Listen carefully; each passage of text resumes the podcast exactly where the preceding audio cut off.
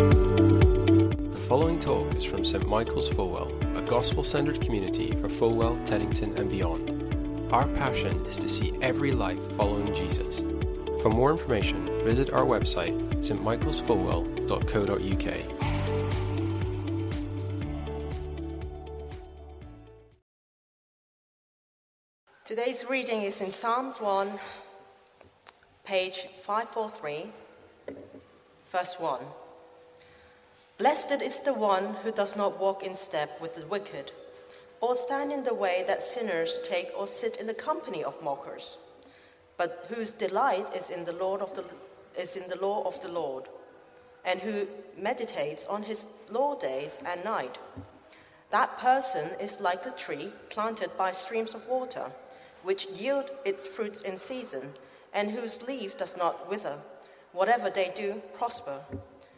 Not so the wicked, they are like chaff that the wind blows away. Therefore, the wicked will not stand in the judgment, nor sinners in the assembly of the righteous. For the law watches over the way of the righteous, but the way of the wicked leads to destructions. Amen. Morning, everyone. Phoebe, thank you so much for reading for us. Um, as usual, there's a, a, handout under the chairs in the middle if you'd like to pass those along. And um, uh, last night, as I was um, putting finishing touches to the sermon, and Eurovision was on in the background with family watching it and me sort of paying occasional attention. Um, as Graham Norton introduced each of the, the, the competing songs, he would say with his Irish accent, song one or song two. I kept, my brain kept hearing it as Psalm 1, Psalm 2. And I kept thinking, really, really, really? Oh no, it's not, is it? Um, but it, it's a good reminder that, as Ed said, the Psalms are the songbook of the Bible. Every psalm is a, a cry of the heart expressed to God. On one level, therefore, very human, but also in Scripture for us, and therefore God's word to us as well. These are extraordinary and unique songs that are here to, to bless us. And uh, despite how old they are, sort of 3,000 or so years old, um, they, because they are God's word to us, connect in unique ways with human life and the, the, the, the experiences and joys and struggles today. And this little two week series, we've called it The King's Choir. That seemed like a good title for some reason after last week. Um, but also because although the Psalms never mention Jesus by name, they were written hundreds or a thousand years before he came, in another sense, they are all about him. And we'll see that in Psalm 1 this morning. So let's begin and pray together. Father God, we thank you for this precious part of the Bible. These words that are both from you and a cry of the heart in all sorts of different ways. And we pray that you would minister to each one of us through Psalm 1, this foundational psalm this morning. In Jesus' name, amen.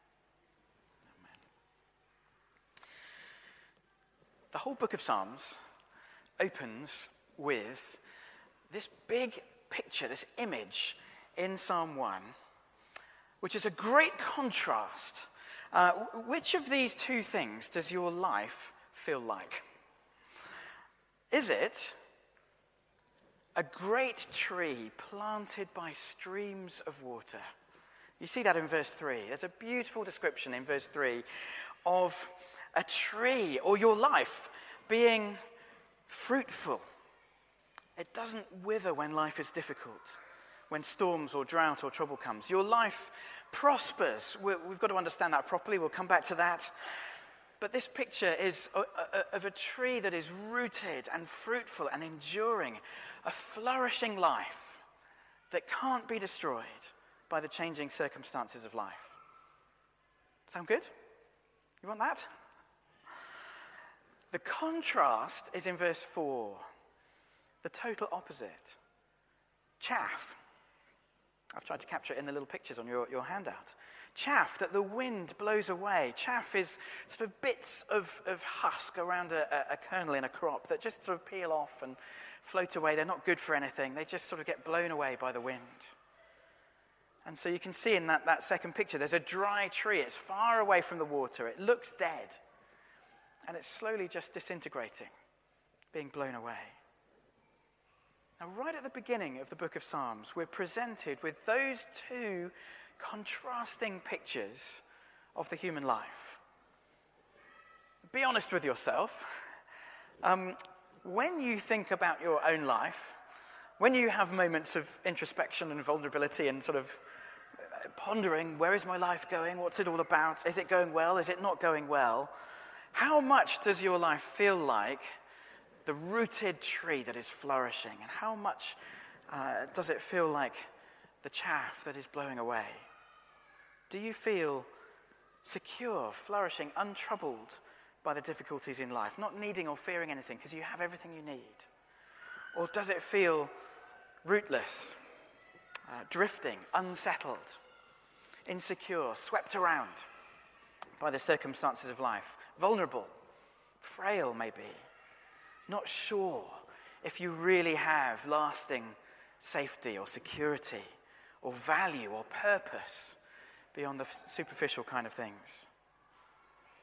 The book of Psalms gets right in there, doesn't it? From the first one, we're straight into this kind of existential cry of the heart Is my life something rooted and fruitful and lasting, or is it temporary and fleeting and just going to be blown away? as I prepared for this, I, I found, I don't know if anyone's come across it, a popular resource called A Rooted Life. Uh, I don't know if you've seen it at all. It's a kind of secular lifestyle guide. It seems very popular from what I can tell. Um, and here's how the advertising for it tells us we can get a rooted life. Three things.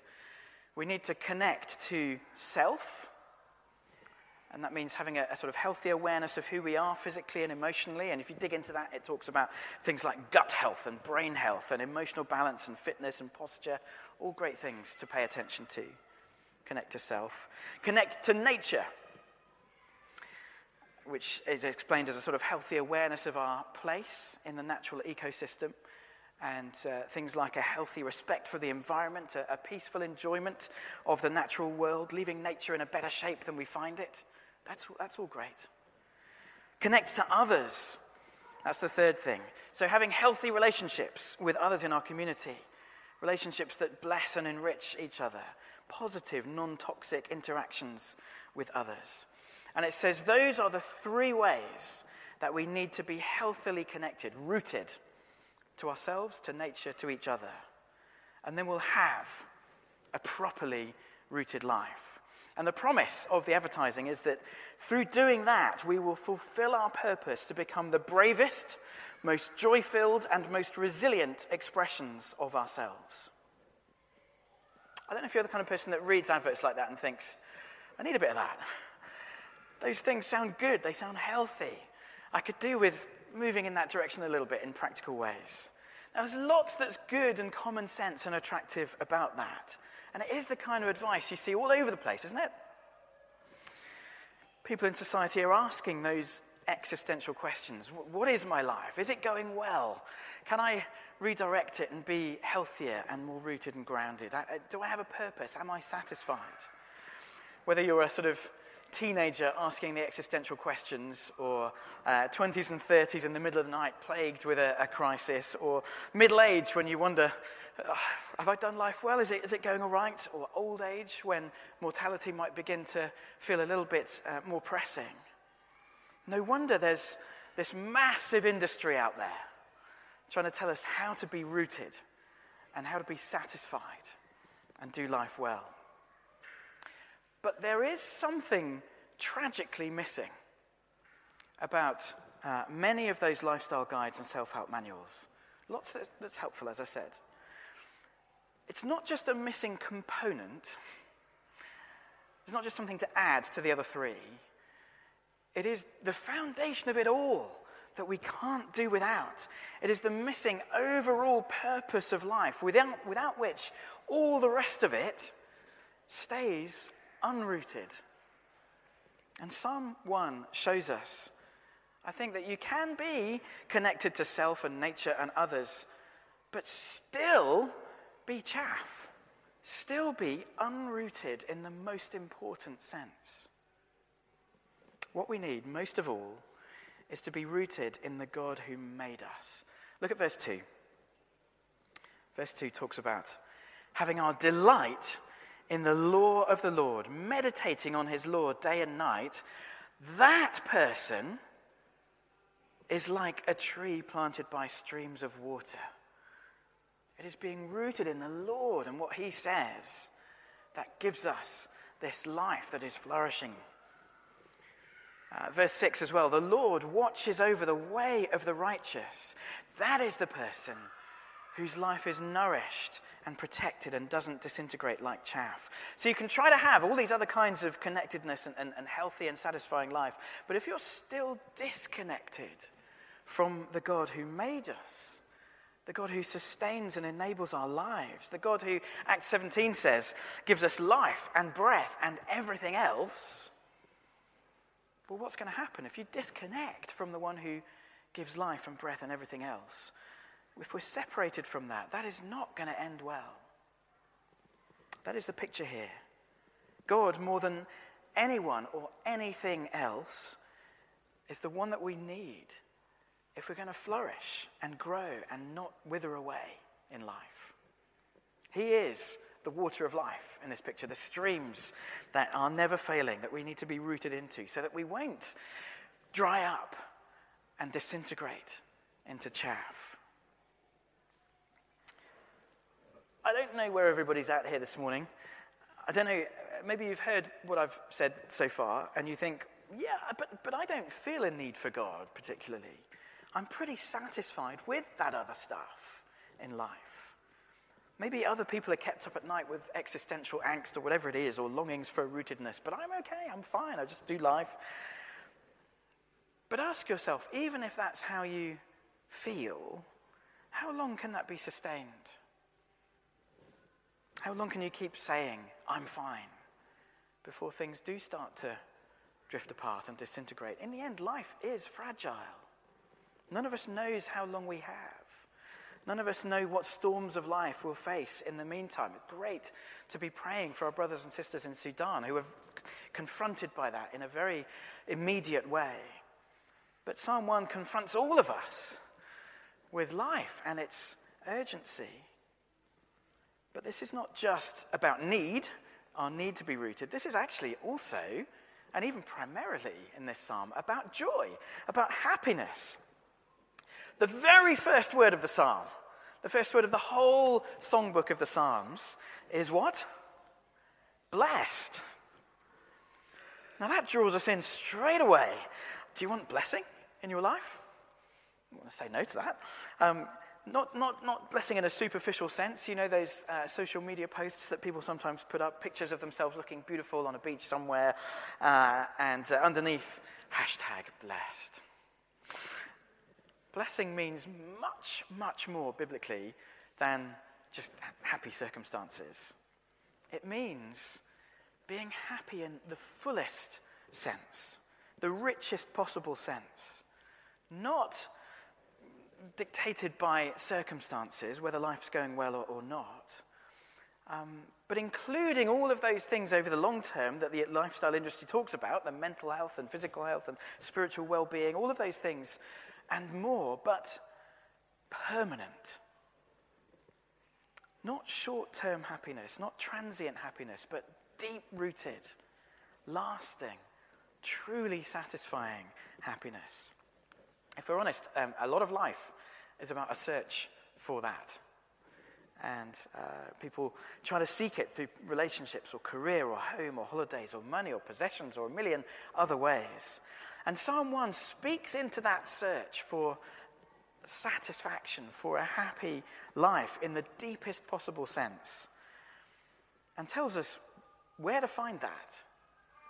And uh, as I put on your sheet, verse 1 tells us how not to be blessed, and verse 2 tells us how to be blessed.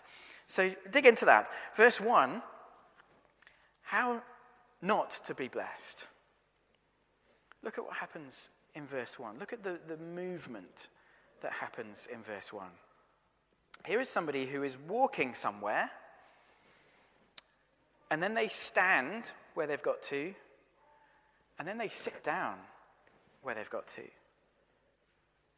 So, walking away and standing somewhere and then sitting there. Now, this is the story of humanity walking away from God, choosing our own way. If you look at those two pictures on the handout, this is walking away from that stream where the flourishing can be found, the abundance from God. And then walking, of course, away from that into dryness, into desert, from paradise to emptiness, from Eden to the wilderness, from water to dryness, from rootedness to, to chaff.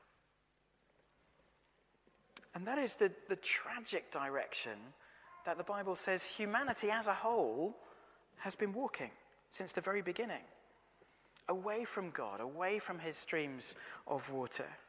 That's why we live in a world that's, yes, full of beauty and wonder and great uh, signs of God's creative wonders, and yet trouble and illness and difficulty and death. And, and in that walk away from God, we are surrounded by many, many others. And it can feel like being swept along.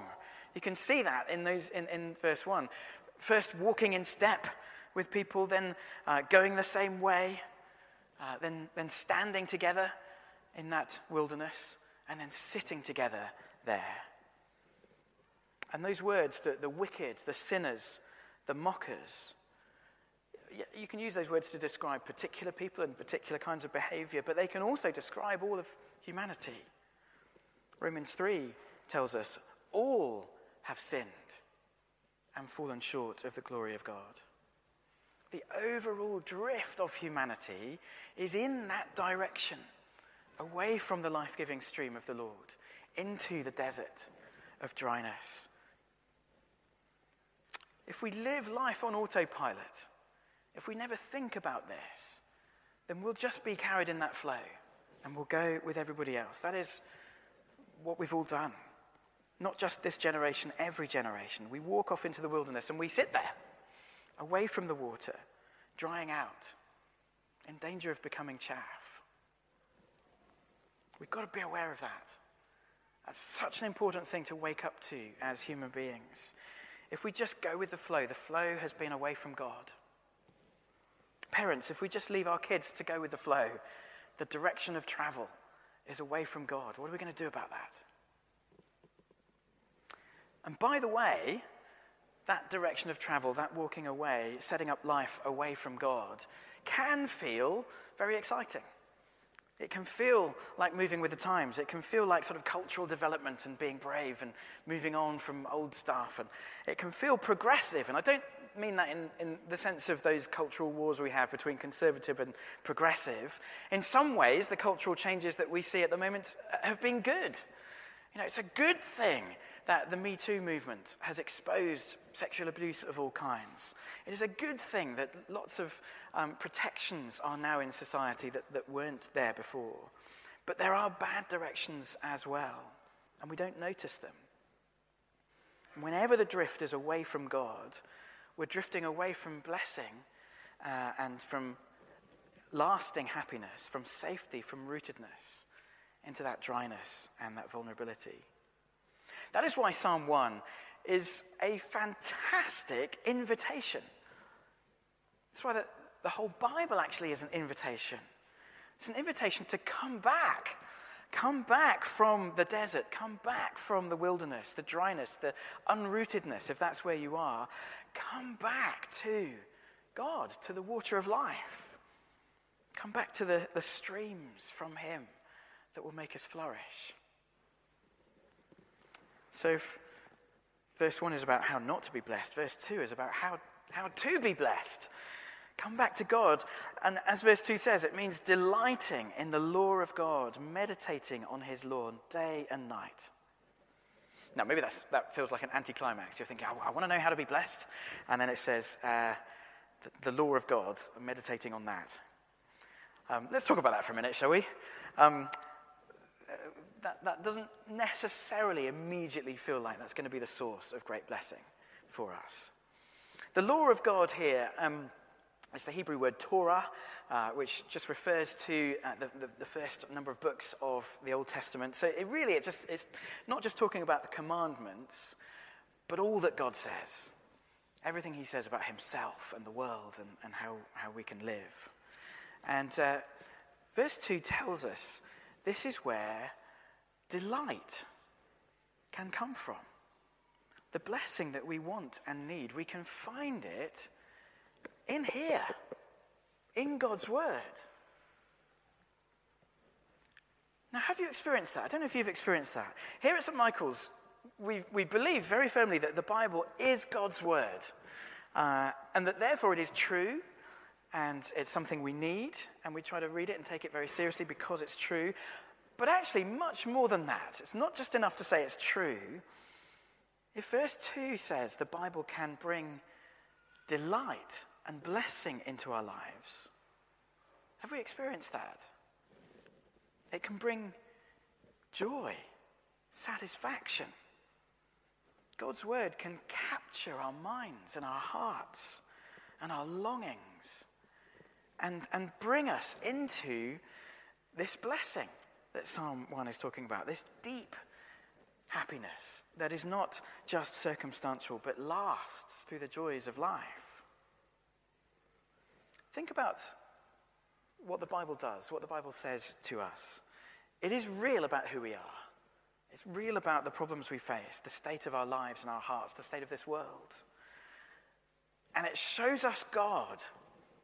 It shows us God's awesome creative power, His majesty, His glory, but also His love for us, His tenderness towards us, His compassion towards us, His grace towards us.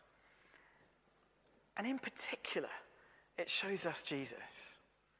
It shows us that God Himself came to earth, actually stepped into the wilderness where, where we had taken ourselves away from Him, came into the desert. Remember John the Baptist announcing Jesus standing in the desert, a great picture of where humanity had put ourselves, standing in the wilderness, saying, Prepare the way for the Lord. God is coming.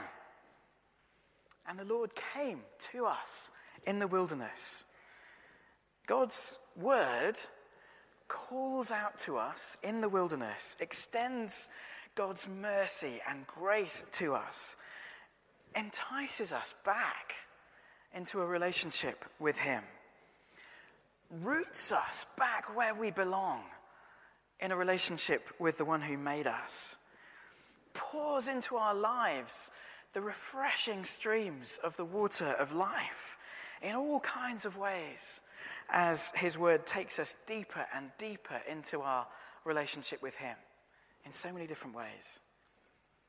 When we experience God's Word like that, oh, it sets us free. It liberates us. We're liberated from the kind of desires that cling to us and, and pull us into the desert away from God. It, it strips away the self centeredness. And we start to delight in belonging to Him and in loving others.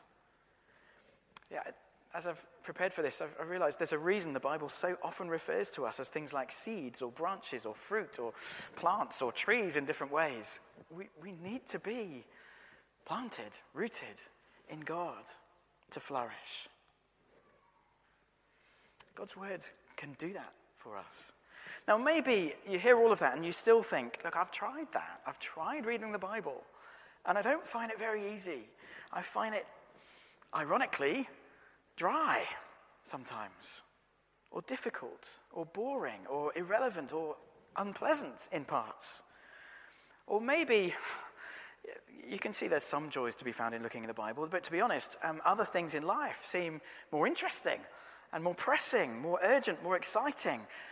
Delight and the pursuit of blessing and happiness and, and delight seem to come from other places in your experience. And maybe even when you have time, it just feels instinctive or natural to choose something else, whether it's Netflix or social media or whatever else it is, other than time in God's Word, seeking that, that refreshing stream. Look, if that is you, you're in very good company. I think that is a struggle all of us have. Um, sometimes uh, I think God does give us a wonderful hunger for God's word. I heard last week of somebody who's just starting to read the Bible for the first time and they can't put it down. It's wonderful. They're just discovering Jesus for the first time for themselves. But sometimes, let's be real, the, temptations of our hearts and our lives make it uh, tricky. We, that instinct to pull away from God is still there. And scripture can feel like an acquired taste that you have to kind of work at, or a bit of a slow burner.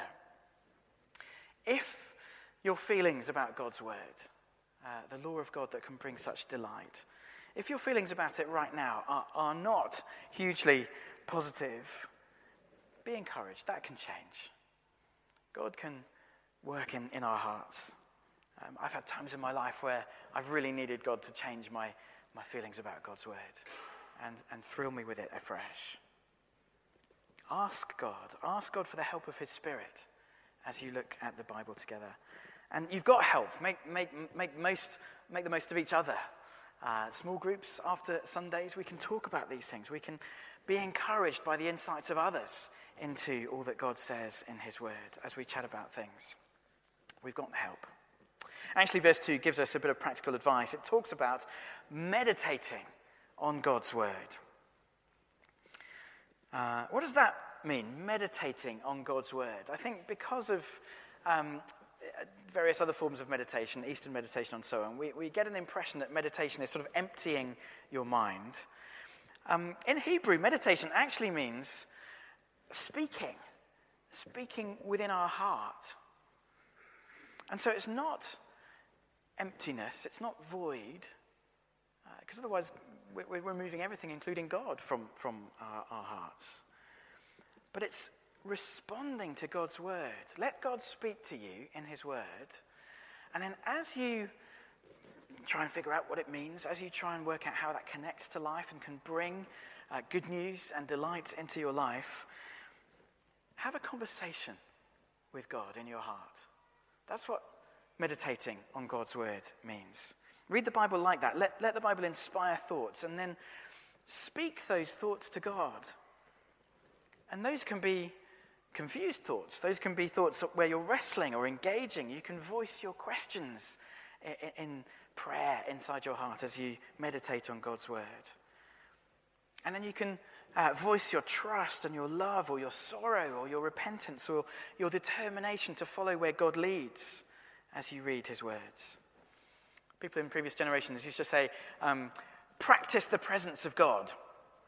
And I always used to be a bit confused about what that meant, but it means God is present with you, so live as if He is.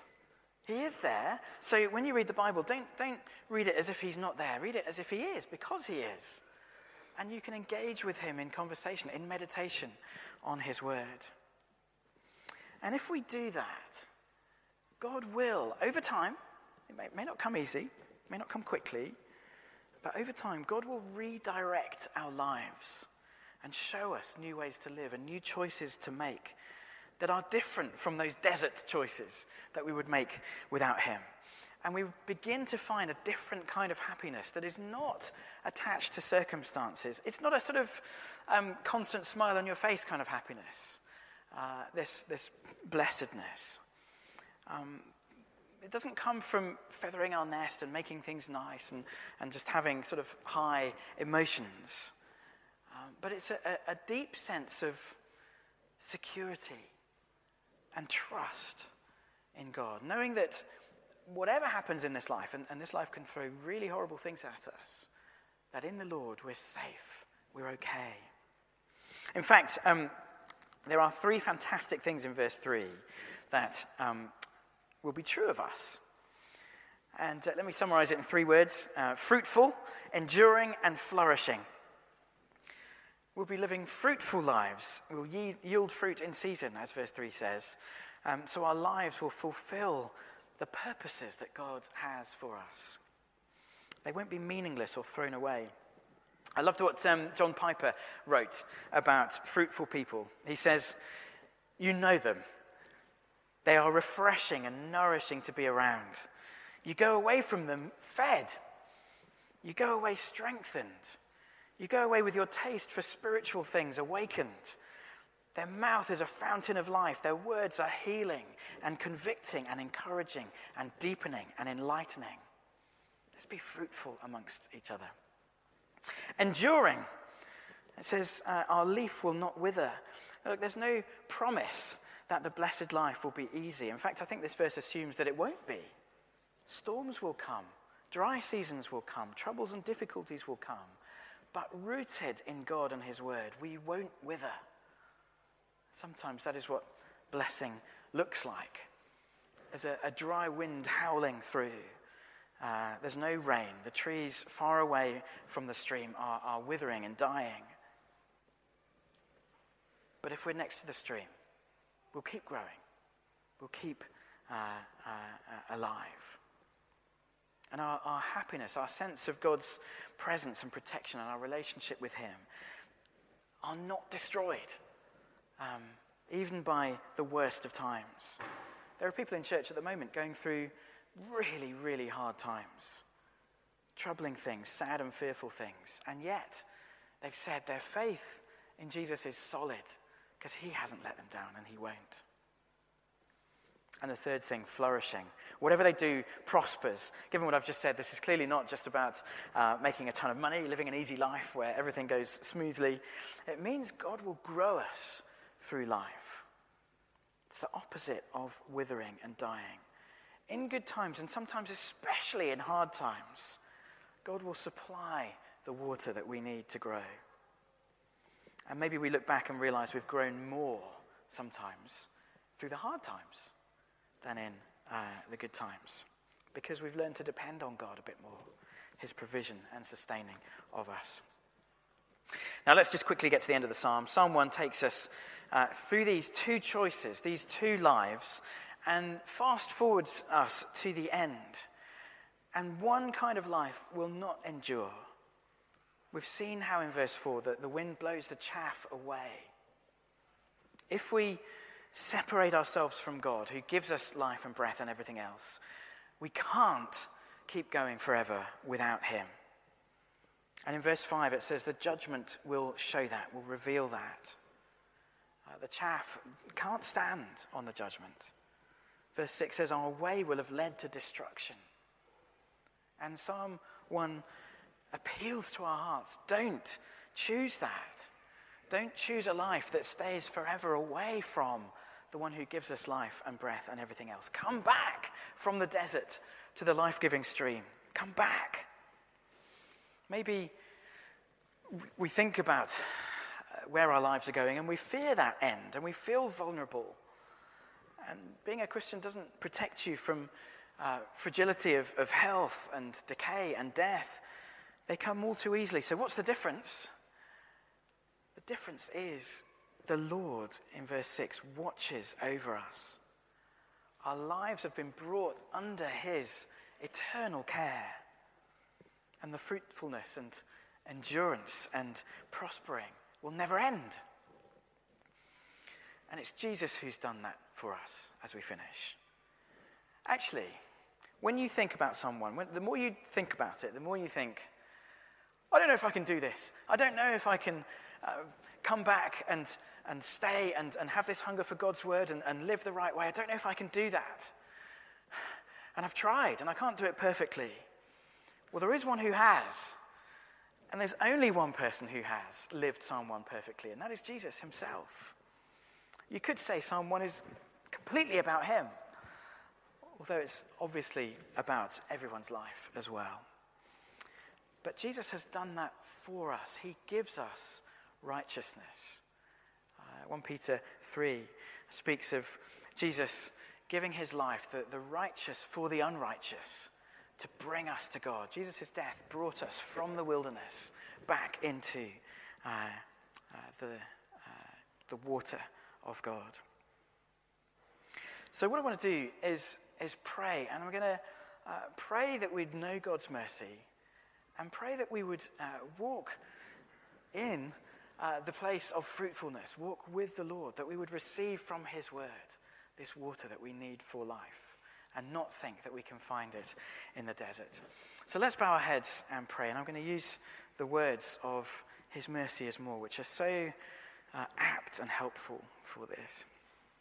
Let's pray together.